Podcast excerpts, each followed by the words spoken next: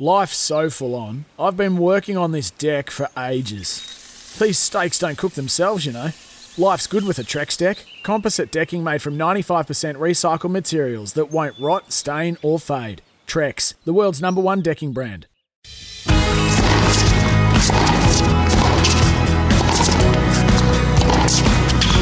Do solar panels work in winter? Solar energy output in Australia throughout winter is surprisingly high in some cities. You can learn more about better solar energy at B Solar. Visit b.solar to learn more. GLG Greenlife Group, leaders in property services and open space management at glgcorp.com. Welcome to the First Serve, your home of tennis.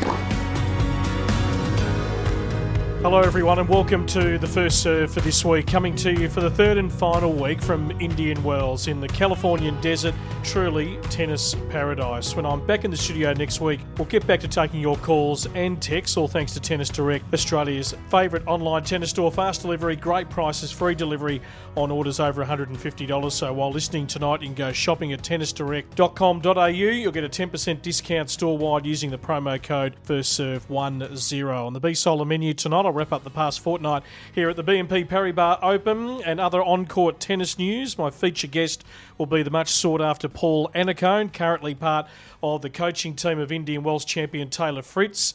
And we'll get the country angle to continue our UTR discussion that we've been having the past uh, few weeks. Well, this week's show, if you'll allow me just for a moment, is dedicated to my 14 year old Labrador Molly, who passed away just a, a, short time after watching the Nadal Alcaraz semi at Indian Wells. I got the call as I was heading to the car. Been a pretty gut wrenching few hours to follow, to say the least, and not being there in person has been really, really tough. And I dreaded it whilst I was away. And for those listening that have lost an animal, you get it. So, Molly, I dedicate this show to you as you were always alongside me as I was prepping the show each week, and it quite simply won't be the same. Sensational Swiatek continues her incredible run. She's going to be the new world number two, but more importantly, she is the deserving winner. For sure, I'm going to need some time to understand it because at the beginning of the tournament, I wouldn't even, you know, think of it. I wouldn't, I didn't know that it's possible for me to win two tournaments in a row. So it's making me really proud of myself and for sure i know that uh, the hard work i've been putting is paying off uh, because yeah i mean for the last couple of days i felt the, the pressure a little bit more um, so i'm pretty proud of myself that i made it taylor fritz is the king in california he wins his very first Masters 1000 trophy. He ends Nadal's run, and he's the first American men's champion here since Agassi in 2001. It is a day he will remember for the rest of his life, made all the more special because it's come on home territory. I'm gonna have to hold back tears for the next every single interview I do, every single on-court speech. This is gonna be tough because I'm such a I'm such a happy crier, but I mean this is just one of those those childhood dreams, like winning this tournament especially, Indian Wells, like this is one of those childhood dreams that you just never even think could come true. So I just can't even. I just keep saying no, no, just no way. It's real. And you've done it on half a leg too. I mean, Rafa wasn't quite right, but you were hobbling around this morning. How tight was that decision, and, and also how did it affect the way you played? It was just.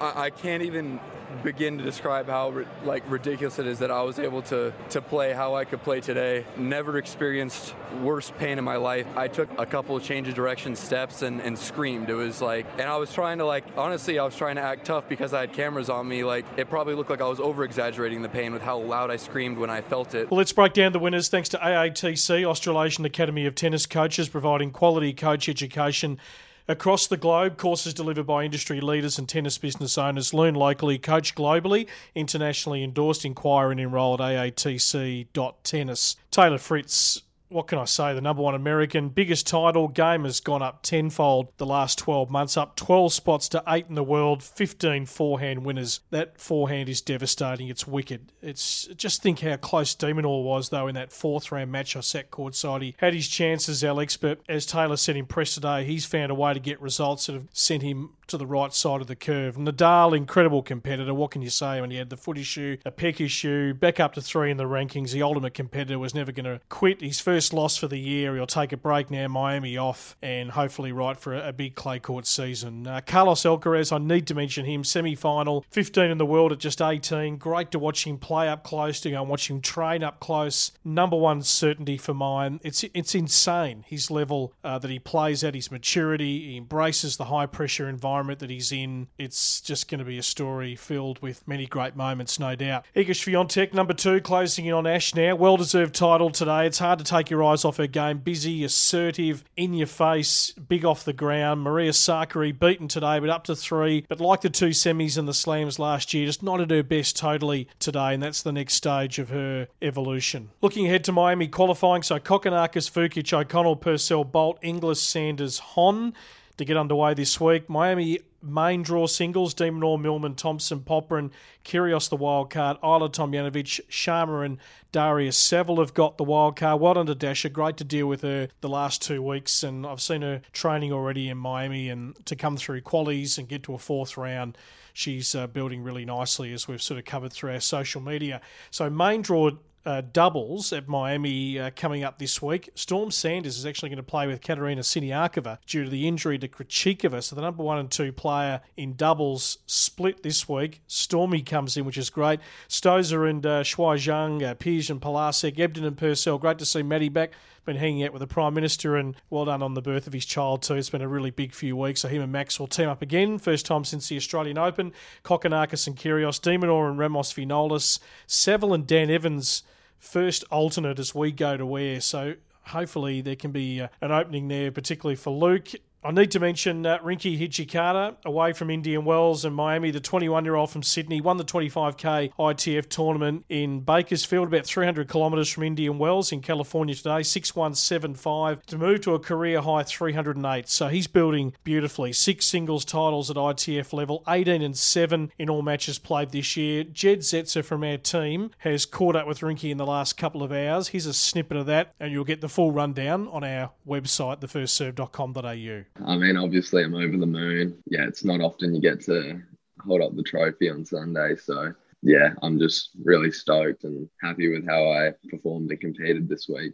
What is it about the States that you love so much? Because it seems like you're getting your best results there. Yeah, I mean, I, I think the conditions are great for me. I really like the US hard courts and I don't know. I just feel comfortable over here. Like I've spent a lot of time here with college and uh, really used to the US conditions, and I feel very at home here. So yeah, whenever I get the chance to come back and play here, uh, I'll definitely take the opportunity. Yeah, great win for Rinky, just building nicely. Canberra this week, so I've got the men's 25k, the women's 60k. Go and check out Connor Joyce's chats with Jamie Foulis and Omar Jasika from the week before the Bendigo winners, who will join a feast of Aussies in Canberra again this week. All the details, of course, of those two chats at thefirstserve.com.au. We'll take a break. My guest tonight our feature guest, Paul Annacone, coached the legends of the game. He's up next.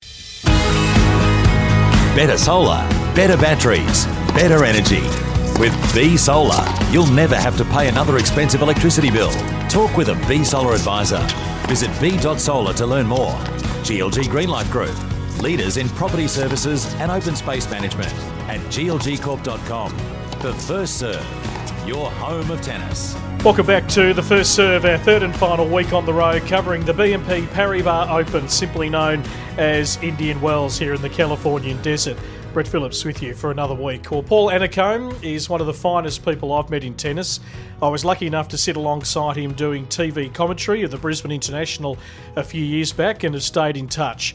As a player, highest singles ranking of 12 back in 1986, highest doubles ranking of 3, a Grand Slam doubles winner, a stellar coaching career, coaching two legends in Pete Sampras and Roger Federer, also Tim Henman, Sloane Stephens, and currently with American tennis star Taylor Fritz. I caught up with Paul prior to Fritz's semi final. Of course, today, going on to win the biggest tournament outside of the majors and the biggest tournament of his career.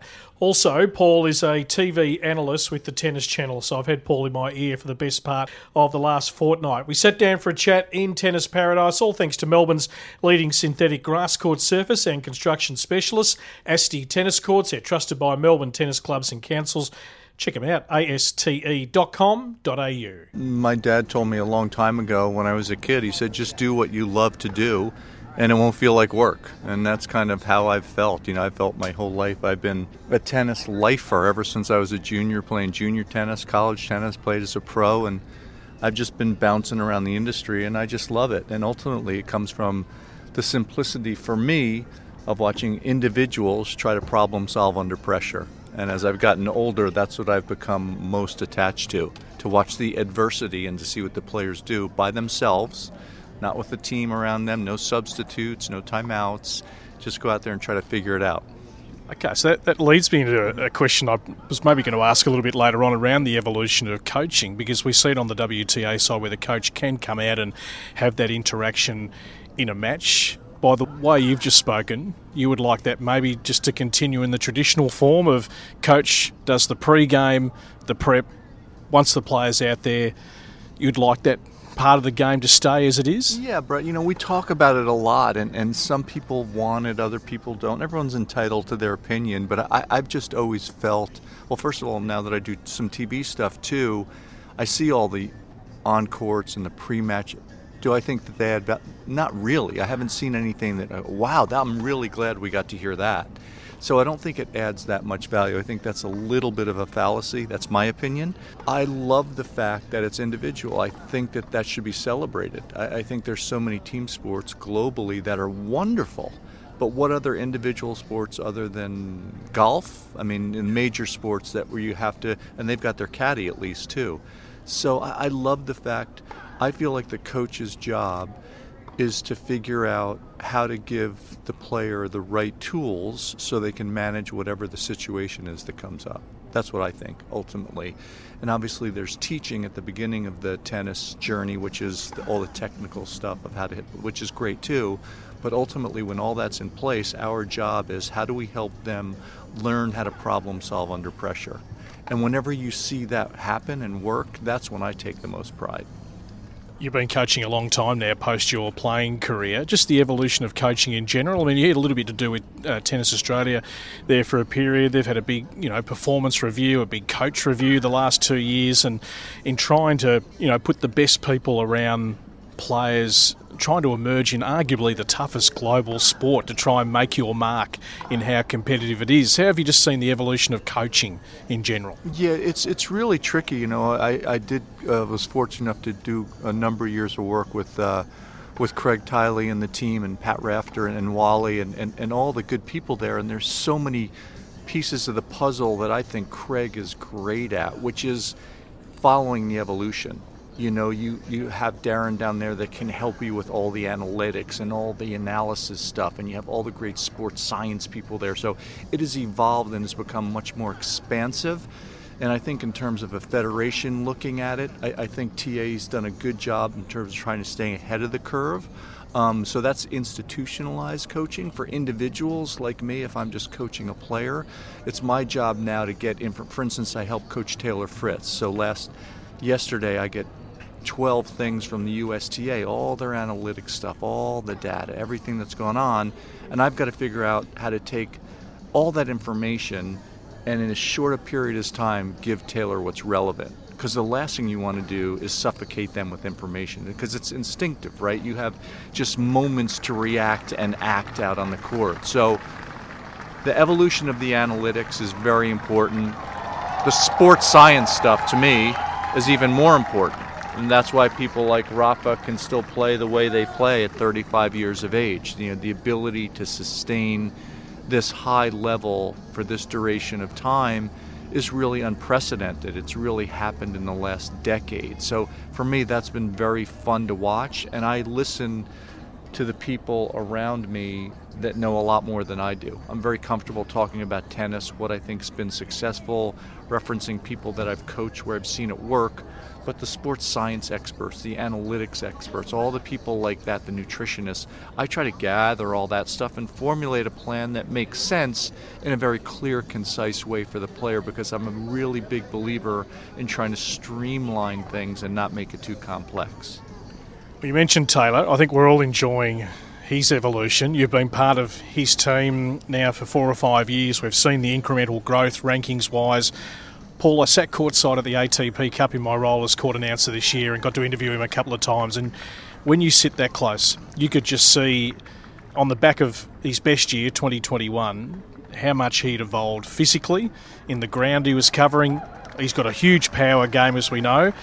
Tell us about working with Taylor, and you've worked with so many of the greats Sampras, Federer, Henman, Sloane Stephens, many others along the journey. But take us inside working with a young guy like Taylor. It started at an earlier age. You know, I've been with him, I think this is my fourth year, maybe my fifth, fourth. But he had such a good foundation. David Nainkin coached him um, before me, and David and I are really good friends. So David kind of tutored me along so that my learning curve was pretty quick because you have to know the idiosyncrasies of your player, right? You have to figure out how to say what you want to say the way they need to hear it. So it's absorbed and bought into. So David helped me a lot with that.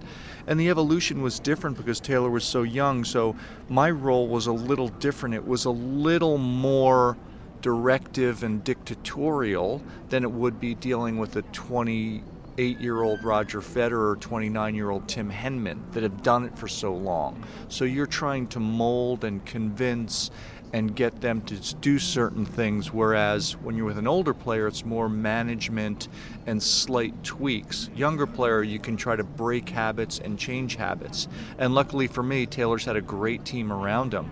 Uh, Wolfgang Oswald, who's an uh, Aussie, who's his physio, is off the charts how good he is. And uh, David Nainkin, as I said from the beginning, USTA has been unbelievably supportive. Gina Ball, with his strength and conditioning, has done a great job, uh, as did her predecessor. And, now Mike Russell's been added to the team. Nanks, David Nainkin's now USTA has him working with some of the younger players. So he has stepped out and Michael Russell has stepped in. Michael Russell's great. So Taylor keeps making good decisions, and somehow I keep hanging on to my role in spite of those good decisions. But no, it's it's been fun. So the, evolution's been fun, and it's fun to watch him try to get better. And the the exciting part for me is, you know, he's right around 20 in the world, and there's still a ton of room to get better. His power game is pretty darn good. That's why he's ranked so high in that serve and the big power game. But all the subtle nuances from three feet inside the baseline to three feet inside the service line still need work, and he's 20 in the world still. So that's encouraging to me. And he's a, a, a, guy who seems, I've been out watching him practice here at Indian Wells. He seems like he, he enjoys being on the practice court. He's pretty diligent. He wants to learn. He's also a young guy that's packed a lot into his life, hasn't he? Yeah, yeah, he does. He's, you know, he's a father. He's got a, a young child, um, and he's got a very complicated existence but he's also incredibly good at compartmentalizing and focusing on his tennis when he needs to, uh, on his son when he needs to, on his personal life when he needs to. On, you know, he's very good at that. Um, he just needs good people around him, which he's set up pretty well to help once in a while. That's what we all do. Um, but in terms of his desire to compete and the joy to compete, he loves it. And and and to me, that is paramount. You know, that's why Roger still wants to come back and play. That's why Rafa's because they love it. They're not afraid to win. They're not afraid to lose, and they just want to go out and see what they can do. And that, to me, is how you get to see how good you can be. Is losing those fears. And if you can lose those fears and accept what you can't control in the aftermath, you're going to do just fine. So Taylor's one of 11 American men currently inside the top 100. It's a big batch, and they're all very watchable. I suppose we maybe separate Isner generation-wise, and uh, the fact that he's you know still highly ranked at 36 is testament to just his longevity and consistency. But Fritz Opelka, Tiafoe, Tommy Paul, who I watched play de Minaur, who's sure. improved significantly. Korda we think is going to be an absolute jet. Brooks is different. We yeah. love we love a point of difference. Yeah. Marcos Giron, his uh, evolution. I remember saw him play de Minaur here. He beat him about three years ago, and that was an upset. And he's kicked on from there. Mackenzie McDonald, Cressy, we enjoyed sure, in Australia, sure. and Nakashima is just building nicely. So, yeah. are any of these guys, do you think, capable of taking American tennis back to the real halcyon I, days of winning majors? Yeah, I, I, think so. And, and to me, you know, this is one of the things that I talked about so much with Pat Rafter and, and Wally as well in Australia when I was down there in Craig. You know, it's just like this is what you want. You want a big pack of players to push each other because it's almost impossible if you're competitive to not get better when you have a group like this. Now, the key is to realize that you need more players in each layer of the professional ranks. Sure, we all want Davis Cup champions, Billie Jean King Cup champions, and major champions, but you want more layers, more more layers filled with your players, your players from your nation, and that's what the U.S. has right now. And so for me, it's very exciting. And who knows? Maybe one day Rafa, Roger, and Novak will actually age and not play. And and if that yeah, and and if that happens, why can't they be in that conversation of the next group that's kind of the best of the rest? The, the bad part for all these players that are trying to do great things now is what Rafa, Roger, and Novak have done is so astronomical that the expectations are crazy. But I think as a tennis person, when they stop and slow down, we're going to see a bunch of different winners, which I think will be healthy. You'll still have the best players. I just don't see a legend like those three legend, which is fine. Yep. So if that's the case, all these younger Americans that are you know, between 15 and 40 in the world, why can't they be them? They could be. We'll continue with part two of my chat with Paul coming up after the break. You can go shopping at tennisdirect.com.au, Australia's favourite online tennis store. Fast delivery, great prices, free delivery on orders over $150, 10% off using the code FIRSTSERVE10. Better solar, better batteries, better energy. With B Solar, you'll never have to pay another expensive electricity bill. Talk with a B Solar advisor. Visit b.solar to learn more. GLG Greenlife Group, leaders in property services and open space management at glgcorp.com. The first serve, your home of tennis.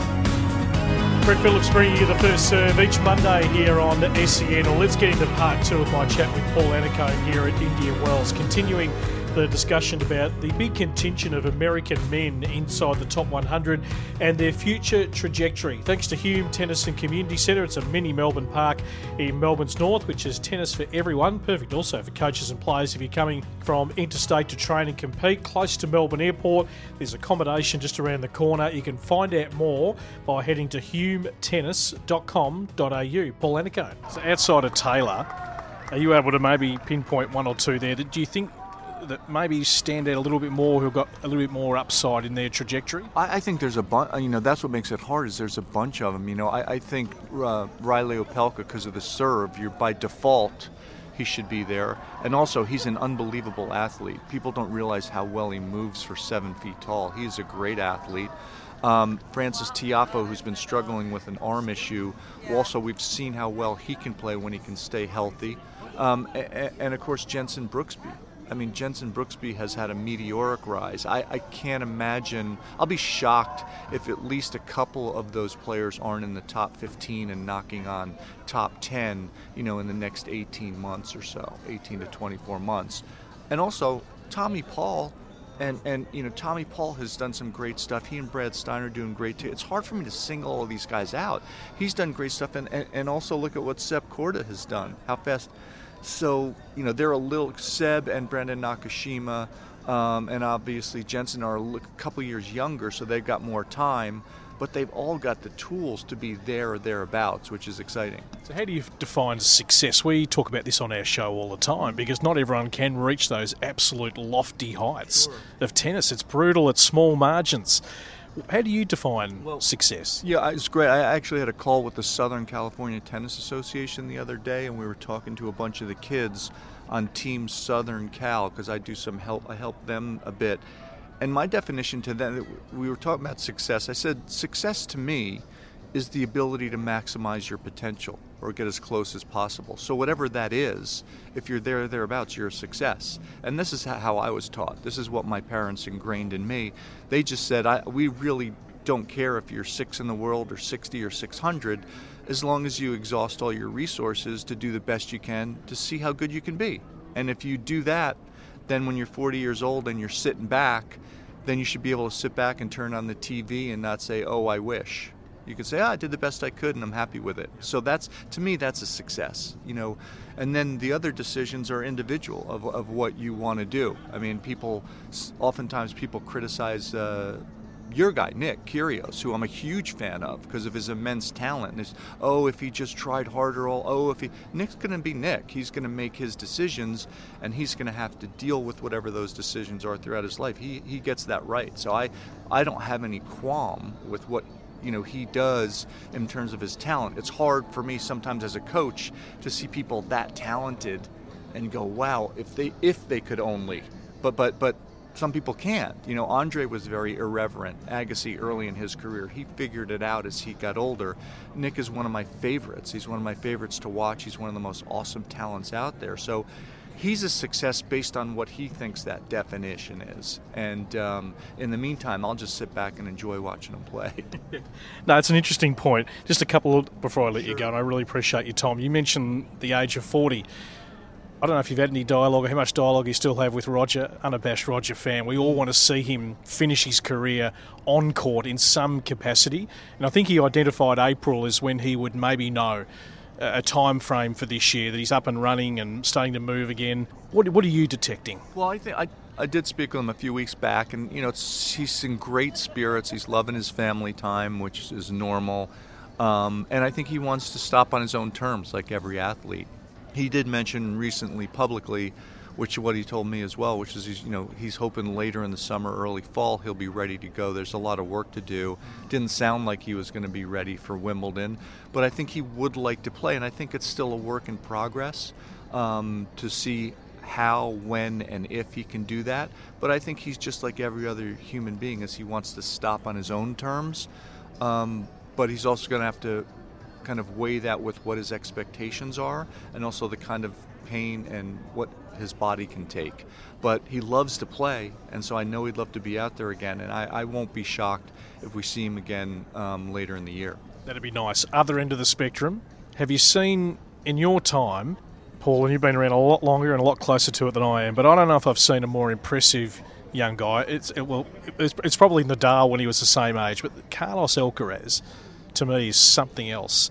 His tennis is an incredible level, his physicality, but just the way he embraces being someone in the spotlight. I've never seen someone more comfortable at a young age embracing just being a professional tennis player. Yeah, when you see that and you hear him speak and know that he's 18 years of age, I, am not sure how far he is away from the mold of Rafa Nadal. I think he's very similar in terms of his expectation and attitude. Now he's going to have to deal with the superstar landscape that he's in, which takes some doing. You know, he's going everyone deals with it differently. He's got to figure that out. But he has Juan Carlos Ferrero in his corner, which I think is one of the smartest things he could do. Uh, he's been number one in the world. He gets it. He knows it.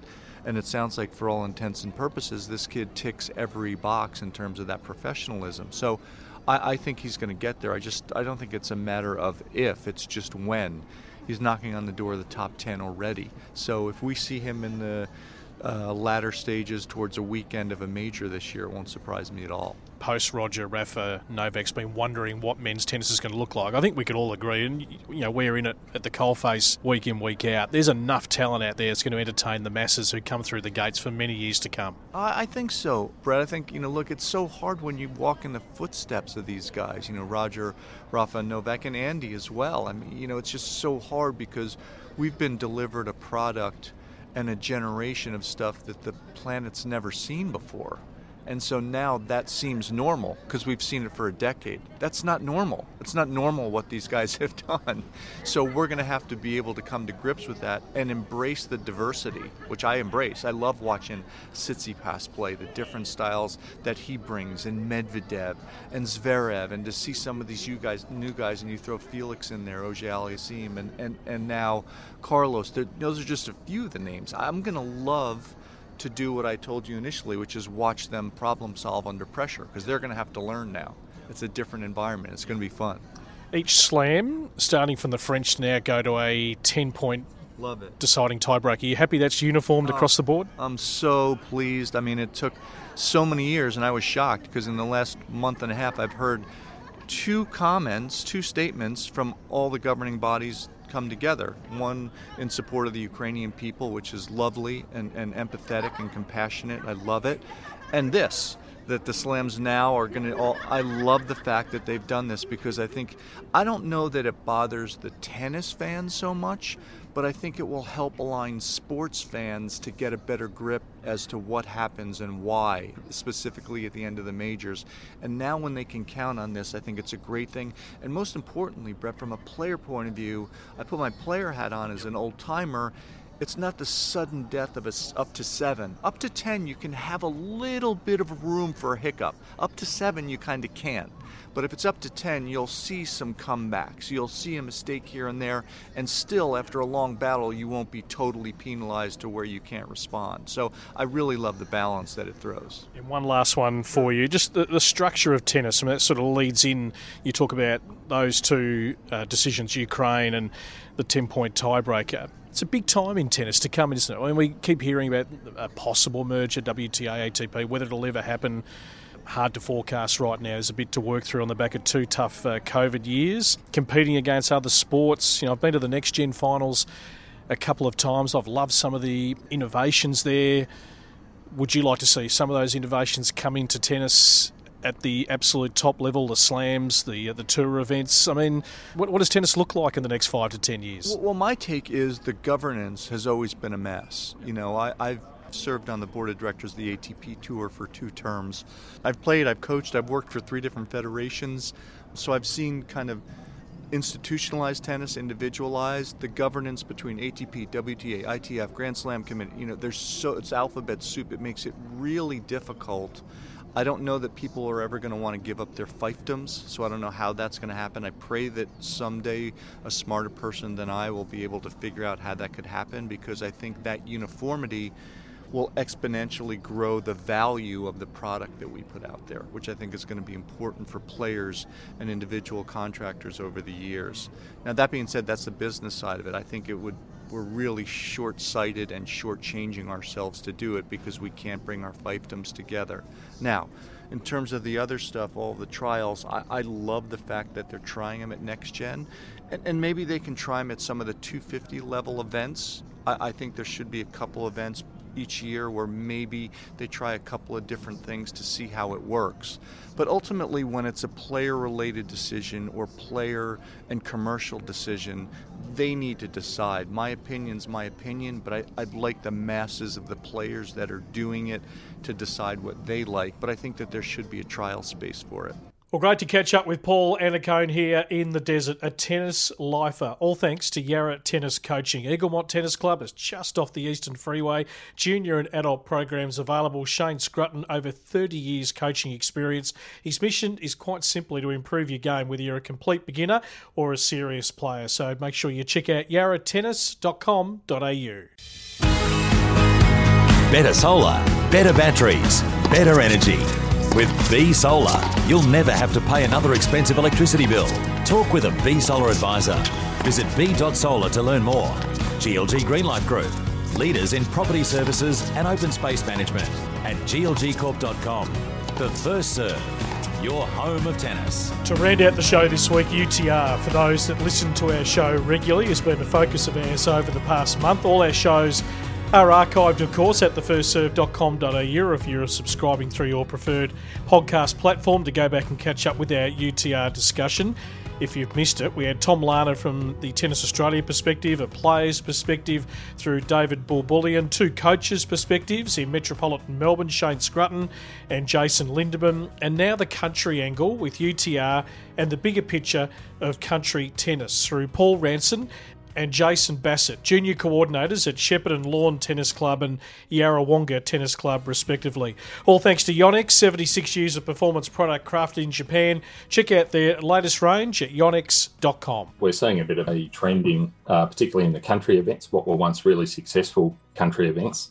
Uh, from what I can tell, just looking at some numbers, are probably down in the vicinity of about 43% uh, year on year from last year to this year and Wodonga appears to be down even more than that. That then just places into question the viability of some of those tournaments. I mean, Jason's from Yarrawonga, I'm from I'm from Shepparton. Just speaking with different people from some of the clubs around Victoria that have hosted significant JT events, there are some fears that uh, those tournaments may not be viable into the future. I think the concern is that uh, the, the UTR, the incentive to travel to regional areas has been taken away under the previous system. And, and we all understand it, it had its flaws as well. And, you know, there's some great aspects of UTR. One thing that's that appears to be hurting regional tournaments is the fact that there's players are no longer incentivized to travel to regional areas. So, whereas in the past they'd be encouraged to travel to regional areas in search of ranking points. And I know this is a narrow band in in the whole game of tennis. It, it concerns most or revolves mostly around the performance area of tennis. Those tournaments that those clubs host go a long way to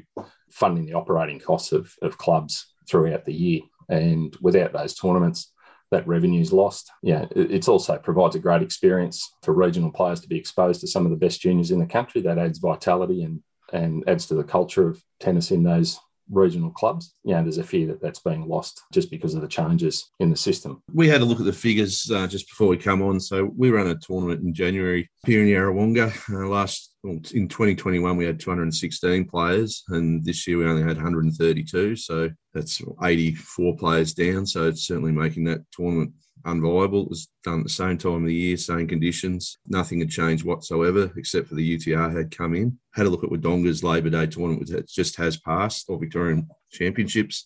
They had 231 players in 2021, and this year they had 75. Yeah, a dramatic decrease uh, in both of them. Probably what we've probably both observed, Paul and I, as well as we've travelled around with the with the kids, is there's probably a, there's an increase of kids playing in the uh, open events. They're all getting pushed up from the, particularly the 14s and the 16s, and they're pushing themselves up into the open events because they want to play and improve their UTR. So they don't want to play 14 and 16. So all of a sudden, there's that. There's no no kids playing 12s, 14s, and 16s, and if they are, they're all pushing themselves up, or they're the kids aren't getting a good hit. So there's just not the amount of kids in the draws. So it challenge, has challenges within itself. Is there any upside to UTR or is it just going to be to the detriment, really, of Australian tennis? I think UTR has got its real benefits, particularly at a local level. The ability to be able to group groups of players like ability together. There's no doubt that will help their development. And it can even have its place at, the performance level as well. But I think it's a matter of trying to find a way of dovetailing UTR into the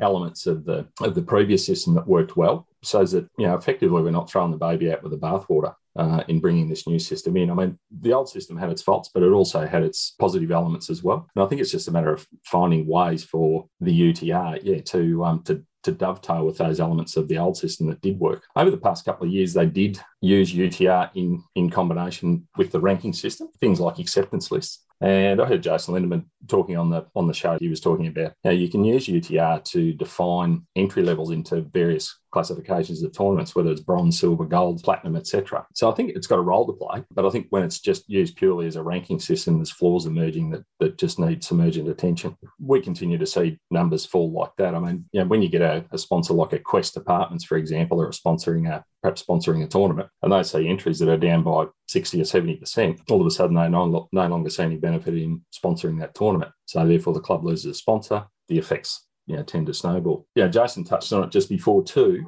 There doesn't seem to be genuine under 12s or under 14s events anymore. All those kids are pushing up into older age groups in the belief that it's assisting their UTR because they're playing against stronger players.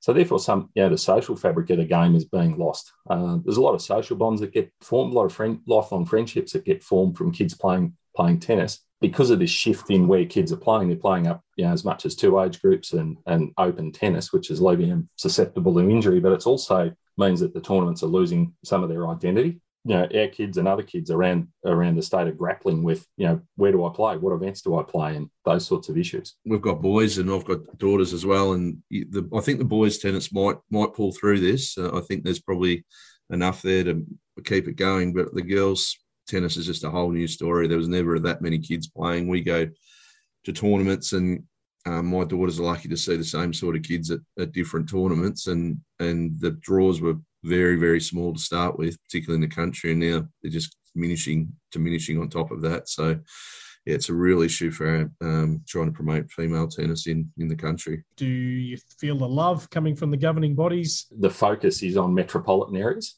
uh, and not on country areas. And I think, yeah, part of that is probably uh, showed itself a little bit in the in the new competitive play framework. Actually, it seemed to me there was paragraphs there that where it seemed there was an uncertainty as to how UTR would affect regional tennis, and yet without a solution to that, it was rolled out in any case, and that you know that perhaps symptomatic of where the attention lies. There's probably an acceptance that this could work in metropolitan areas, so we so it was rolled out in any case. Probably the Pat Cash Cup recently highlighted a bit of the issues bred around how died country tennis is at events. Uh, they have 12 and unders, 14 unders, 16 unders, and 18 and unders, boys and girls. So you have to find two boys and girls in each of those age groups. Melbourne teams always fill them easily and come up and have a great weekend. This time we only had a Goulburn team and a uh, Bendigo or Loddon team, and there's a Northeast team, but potentially it might have only been because it was in their backyard. And there was no other country teams at all participating in that. We just copped a hiding in all all the events. The skill level of our kids are just falling behind for further and further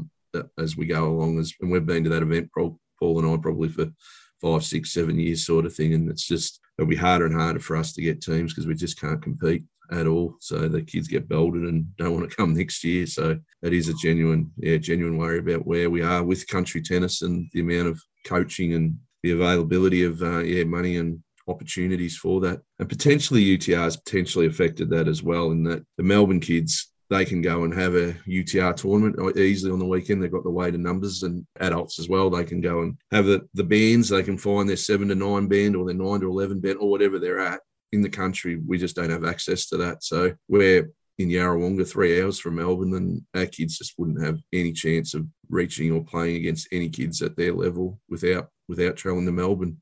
Aside from a couple of kids in Shepparton, and that's it. So it's um, it's very difficult to improve their UTR. Obviously, I imagine this concern is sort of spread across not only your areas, very prominent uh, towns in Victoria, but this is this seems to be a concern of other parts of Victoria as well. Yeah, absolutely. We're, we're, sort of we know everyone sort of in the country, so we go and talk to people, the tournament directors, and they're very very worried about the viabilities of the tournaments and the numbers and the yeah ongoing future of of tennis in in the in the regional areas. That could be extended through to country New South Wales, and yeah, I certainly know Tassie's in probably the worst boat than us because no one's going to travel over to Tassie to play. So yeah, the rural areas outside of probably outside of Melbourne and Sydney, I think they're really going to battle with this new system. If you're sitting around the table now, what are a couple of the key things that you'd put on the agenda that need to be addressed immediately, and, and where you might be able to create some good solutions? I think the number one priority, Brett, is that there is a regionally specific